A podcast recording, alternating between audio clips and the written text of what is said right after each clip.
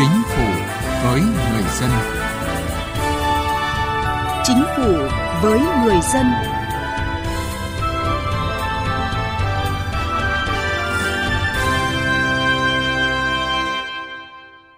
Thưa quý vị và các bạn, thời gian qua, việc ứng dụng dịch vụ công trực tuyến được xem là khâu quan trọng then chốt trong tiến trình cải cách hành chính và triển khai chính phủ điện tử hướng tới chính phủ số trong giai đoạn mới.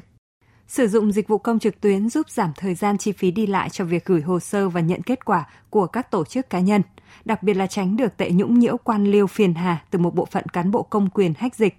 tăng tính công khai minh bạch của thủ tục hành chính, nâng cao trách nhiệm, trình độ chuyên môn và kiến thức về công nghệ thông tin của cán bộ công chức được phân công xử lý hồ sơ thủ tục hành chính, góp phần thúc đẩy phát triển kinh tế xã hội. Hiện nay các địa phương đang rất quyết liệt triển khai đưa các dịch vụ công trực tuyến đủ điều kiện lên mức độ 4 và phấn đấu trong năm 2022 sẽ cung cấp 100% dịch vụ công trực tuyến mức độ 4. Tuy nhiên, việc đưa thành công các dịch vụ công lên môi trường trực tuyến mới chỉ là tạo thêm một kênh để giải quyết các thủ tục hành chính. Điều quan trọng là các cơ quan đơn vị cần có các giải pháp để người dân đến với kênh này, từ đó mới phát huy hiệu quả của dịch vụ công trực tuyến. Chương trình Chính phủ với người dân hôm nay chuyên đề cải cách hành chính đề cập nội dung này. Trước hết mời quý vị và các bạn cùng tìm hiểu quyết định số 1162 của Thủ tướng Chính phủ phê duyệt chương trình phát triển thương mại miền núi, vùng sâu, vùng xa và hải đảo giai đoạn 2021-2025.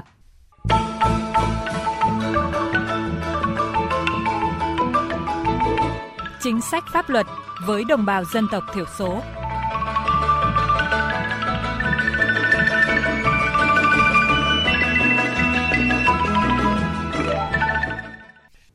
Thưa quý vị và các bạn, ngày 13 tháng 7 năm 2021, Thủ tướng Chính phủ đã ban hành quyết định số 1162 về việc phê duyệt chương trình phát triển thương mại miền núi, vùng sâu vùng xa và hải đảo giai đoạn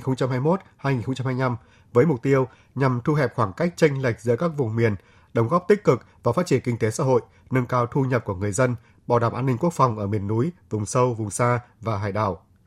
Theo quyết định 1162, đến năm 2025 phải đạt được những mục tiêu cụ thể sau. đưa tổng mức bán lẻ hàng hóa và dịch vụ ở địa bàn miền núi, vùng sâu, vùng xa và hải đảo đạt mức tăng trưởng 9% đến 11% hàng năm. Phát triển các sản phẩm hàng hóa có thương hiệu là đặc trưng, đặc sản, tiềm năng lợi thế của khu vực, khuyến khích phát triển thương nhân doanh nghiệp có năng lực thuộc mọi thành phần kinh tế tham gia hoạt động thương mại tại miền núi, vùng sâu, vùng xa và hải đảo, mỗi năm tăng trung bình từ 8% đến 10% trong giai đoạn 2021-2025 xây dựng hệ thống phân phối hàng hóa cung ứng dịch vụ theo chuỗi, xây dựng hệ thống cơ sở dữ liệu về cơ chế chính sách cho phát triển thương mại miền núi, vùng sâu, vùng xa và hải đảo thống nhất, đồng bộ. Phấn đấu đến năm 2025, đưa nước ta trở thành quốc gia mạnh về sản phẩm tiềm năng, lợi thế về biển đảo. Thưa quý vị, chương trình phát triển thương mại miền núi, vùng sâu, vùng xa và hải đảo giai đoạn 2021-2025 được thực hiện trên phạm vi 287 huyện, miền núi, vùng sâu, vùng xa và hải đảo thuộc 48 tỉnh, thành phố trong cả nước và tập trung chủ yếu vào các hoạt động như xây dựng và hoàn thiện hệ thống cơ chế chính sách về phát triển thương mại miền núi, vùng sâu, vùng xa và hải đảo. Các hoạt động khuyến khích thúc đẩy phát triển các mặt hàng là tiềm năng lợi thế của địa phương – phát triển thương mại hàng hóa và dịch vụ của khu vực gắn với hoạt động du lịch biển đảo, phát triển hệ thống dịch vụ hỗ trợ thương mại miền núi, vùng sâu, vùng xa và hải đảo. Thực hiện chương trình này, các địa phương cũng đã có nhiều chính sách khuyến khích phát triển thương mại khu vực miền núi, vùng sâu, vùng xa và hải đảo. Tỉnh Quảng Nam có 12 huyện thành phố thuộc phạm vi áp dụng của chương trình. Trong giai đoạn 2021 đến 2025, phân đấu tổng mức bán lẻ hàng hóa và dịch vụ ở địa bàn miền núi, vùng sâu, vùng xa và hải đảo của tỉnh đạt mức tăng trưởng trên 9% một năm, hỗ trợ đưa các hộ sản xuất nông nghiệp, hộ kinh doanh cá thể, hợp tác xã, tổ hợp tác tại khu vực miền núi, vùng sâu, vùng xa và hải đảo đăng ký tham gia các sàn thương mại điện tử để kết nối quảng bá giới thiệu sản phẩm. Giai đoạn 2021-2025, phấn đấu đưa tổng mức bán lẻ hàng hóa và dịch vụ ở địa bàn miền núi, vùng sâu, vùng xa và hải đảo đạt mức tăng trưởng 9% đến 11% là mục tiêu tỉnh Thừa Thiên Huế đưa ra trong kế hoạch thực hiện chương trình phát triển thương mại miền núi, vùng sâu, vùng xa và hải đảo của tỉnh. Phạm vi thực hiện tại các xã có điều kiện kinh tế xã hội khó khăn và đặc biệt khó khăn thuộc khu vực miền núi, vùng sâu, vùng xa và hải đảo của các huyện A Lưới, Phong Điền, Quảng Điền, Phú Vang và Phú Lộc. Trong khi đó, tỉnh Khánh Hòa đặt mục tiêu tổng mức bán lẻ hàng hóa và dịch vụ ở địa bàn miền núi, vùng sâu, vùng xa và hải đảo đạt mức tăng trưởng 9 đến 9,5% hàng năm. Phát triển các sản phẩm hàng hóa có thương hiệu là đặc trưng, đặc sản tiềm năng, lợi thế để đưa vào hệ thống phân phối trong và ngoài nước, khuyến khích phát triển thương nhân, doanh nghiệp có năng lực thuộc mọi thành phần kinh tế tham gia hoạt động thương mại tại miền núi, vùng sâu, vùng xa và hải đảo, mỗi năm tăng trung bình từ 8 đến 9%. Còn kế hoạch của tỉnh Gia Lai là hỗ trợ các cơ sở sản xuất kinh doanh xây dựng cửa hàng, điểm bán sản phẩm, đặc sản vùng miền, phát triển hệ thống doanh nghiệp cung ứng các loại hình dịch vụ phục vụ hoạt động sản xuất kinh doanh theo hướng xã hội hóa, thị trường hóa. Ngoài ra, Gia Lai cũng khuyến khích hỗ trợ doanh nghiệp, hợp tác xã và hộ kinh doanh khu vực miền núi, vùng sâu, vùng xa, ứng dụng công nghệ thẻ thông minh, mã vạch, tham gia chuỗi cung ứng thương mại điện tử, các sàn thương mại điện tử nhằm nâng cao năng lực cạnh tranh và khả năng tiếp cận các thị trường trong nước và quốc tế. Tỉnh Bắc Cạn cũng đã chú trọng triển khai thực hiện nhiều giải pháp thúc đẩy thương mại miền núi, trong đó khuyến khích phát triển các sản phẩm hàng hóa có thương hiệu là đặc trưng, có tiềm năng của địa phương để đưa vào các chợ siêu thị, trung tâm thương mại trong cả nước và xuất khẩu. Hiện Bắc Cạn có nhiều sản phẩm hình thành được thương hiệu có chỉ dẫn địa lý bảo hộ nhãn hiệu tập thể như chỉ dẫn địa lý quýt Bắc Cạn, nhãn hiệu tập thể gạo nếp khẩu nua lách Ngân Sơn, chè san tuyết bằng phúc, miến rong Bắc Cạn, vân vân.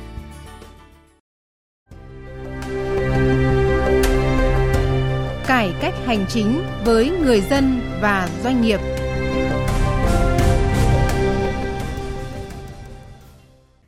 Thưa quý vị và các bạn,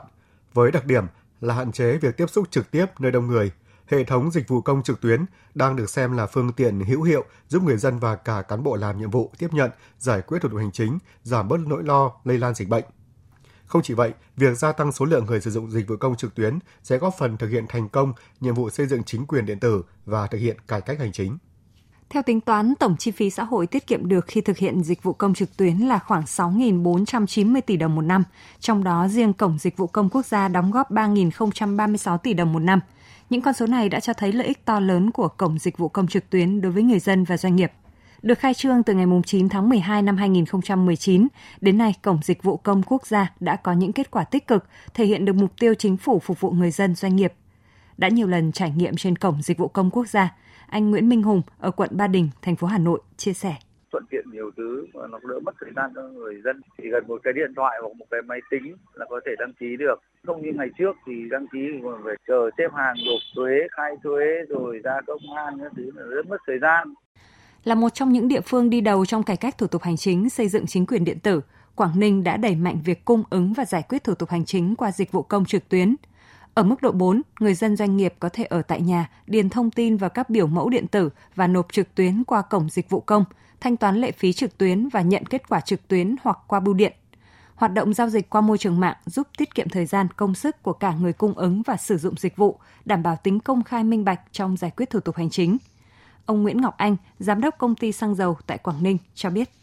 Trước đây, chúng tôi mà đi nộp hồ sơ là phải sang đấy lấy số, sau đó coi như chờ đến lượt. Nhưng hiện nay thì không cần, có thể ngồi tại văn phòng làm việc, có thể đưa toàn bộ cái dữ liệu qua cổng thông tin điện tử, không phải đi lại tức là giảm thiểu được toàn bộ cái thời gian của cán bộ để đi làm các thủ tục không bị khống chế giờ, không cần phải theo giờ hành chính vì chúng tôi đơn vị sản xuất kinh doanh làm việc có thể 3 k, Đấy là một cái rất là thuận tiện. Vậy nhưng thực tế không phải người dân nào giải quyết thủ tục hành chính qua cổng dịch vụ công trực tuyến cũng thuận lợi, bởi với nhiều người dân, kỹ năng sử dụng máy tính còn hạn chế. Cùng với đó là thói quen điều hành giải quyết công việc bằng công văn giấy tờ, bằng con dấu đã ăn sâu vào nếp nghĩ của không ít cán bộ hành chính và trở thành vật ngáng đường những nỗ lực cải cách hành chính và điện tử hóa chính phủ. Đây cũng chính là một vấn đề khiến việc triển khai dịch vụ công trực tuyến mức độ 4 đối với việc cấp đổi giấy phép lái xe chưa được mở rộng trên toàn quốc sau thời gian thí điểm. Theo Bộ Giao thông Vận tải, số lượng người dân tham gia đăng ký hoàn thiện hồ sơ và đổi giấy phép lái xe trực tuyến trên cổng dịch vụ công quốc gia còn thấp.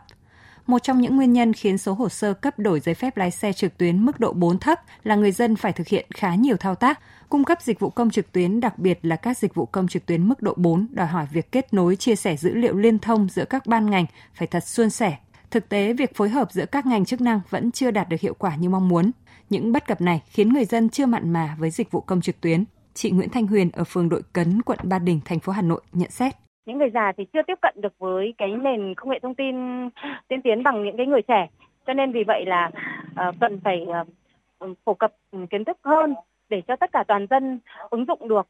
khi mà tất cả mọi người dân đều làm chủ được công nghệ thì sẽ phát huy được được các cái hiệu quả của việc cải cách hành chính.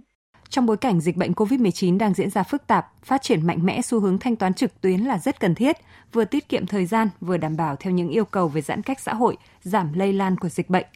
Theo ông Đặng Hoàng Hải, Cục trưởng Cục Thương mại điện tử và Kinh tế số Bộ Công Thương, chính phủ và dịch vụ công đi đầu trong việc ứng dụng thanh toán điện tử thì cũng là một cơ sở để người dân có thiện cảm hơn với thanh toán điện tử, đồng thời xây dựng thói quen từ những hoạt động giao tiếp hàng ngày với cơ quan chính phủ.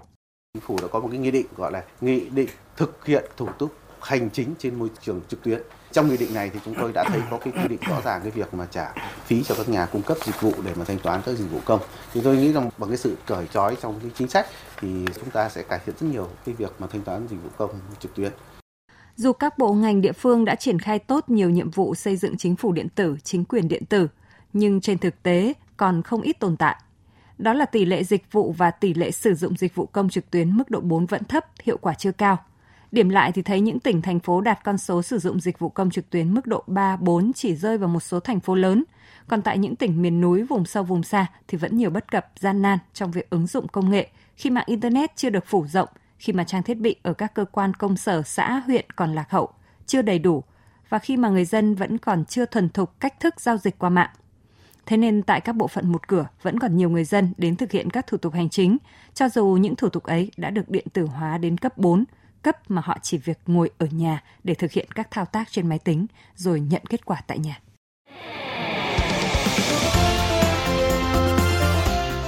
Tiếng nói chuyên gia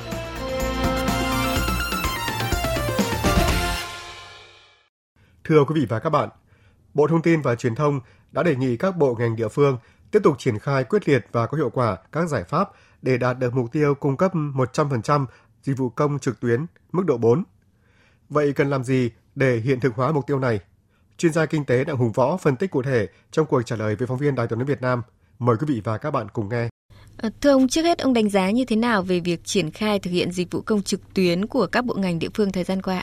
Việc cung cấp dịch vụ công trực tuyến cũng có những cái tiến bộ nhất định. Thế nhưng mà vẫn chưa đạt được cái yêu cầu của chính phủ đặt ra. Ờ, thì yêu cầu đặt ra là chúng ta rất muốn là cái biện pháp tin học hóa, biện pháp hành chính số, nó là một cái biện pháp cơ bản để chúng ta vượt lên khỏi những cái thủ tục phức tạp ờ, mà các doanh nghiệp, những người dân hiện nay đang phải chịu. Thậm chí là sau một cái quá trình chúng ta cải cách thủ tục hành chính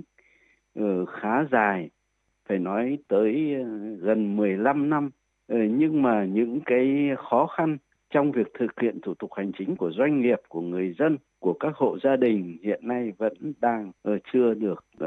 tháo gỡ một cách đầy đủ. Vâng, có nhiều ý kiến cho rằng nếu chính phủ và dịch vụ công đi đầu trong việc ứng dụng thanh toán điện tử thì cũng là một cơ sở để người dân có thiện cảm hơn với giao dịch điện tử, đồng thời xây dựng thói quen từ những hoạt động giao tiếp hàng ngày với cơ quan chính phủ. Quan điểm của ông về ý kiến này như thế nào? Một trong những cái điểm quan trọng nhất là chính phủ số ờ, thì nó đặt ra rất nhiều yêu cầu. Những cái điều quan trọng nhất là sự đối thoại giữa chính phủ với người dân, đối thoại giữa chính phủ với doanh nghiệp trên cơ sở online thì tôi cho rằng là chúng ta có để ý tới, doanh nghiệp với người dân tôi cho cũng chưa cảm thấy thỏa đáng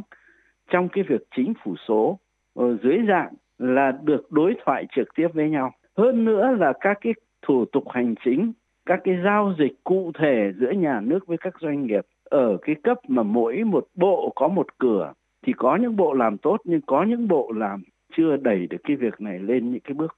phát triển quan trọng. Vậy thì với nguồn lực như hiện nay, theo ông, mục tiêu trong năm 2022 sẽ cung cấp 100% dịch vụ công trực tuyến mức độ 4 thì liệu có khả thi không ạ? Tôi thì cho rằng ờ, đây là một cái mục tiêu được đặt ra ờ, rất là khuyến khích, rất là có xu hướng phát triển để đẩy xã hội ta lên cao hơn. Ờ, thế nhưng mà khó thực hiện được, cũng phải có một cái nỗ lực rất lớn và trong đó nỗ lực của cán bộ quản lý tôi cho rằng yếu tố quyết định. Vâng, xin trân trọng cảm ơn ông. Chương trình Chính phủ với người dân hôm nay của chúng tôi xin được dừng tại đây. Cảm ơn quý vị và các bạn đã quan tâm theo dõi.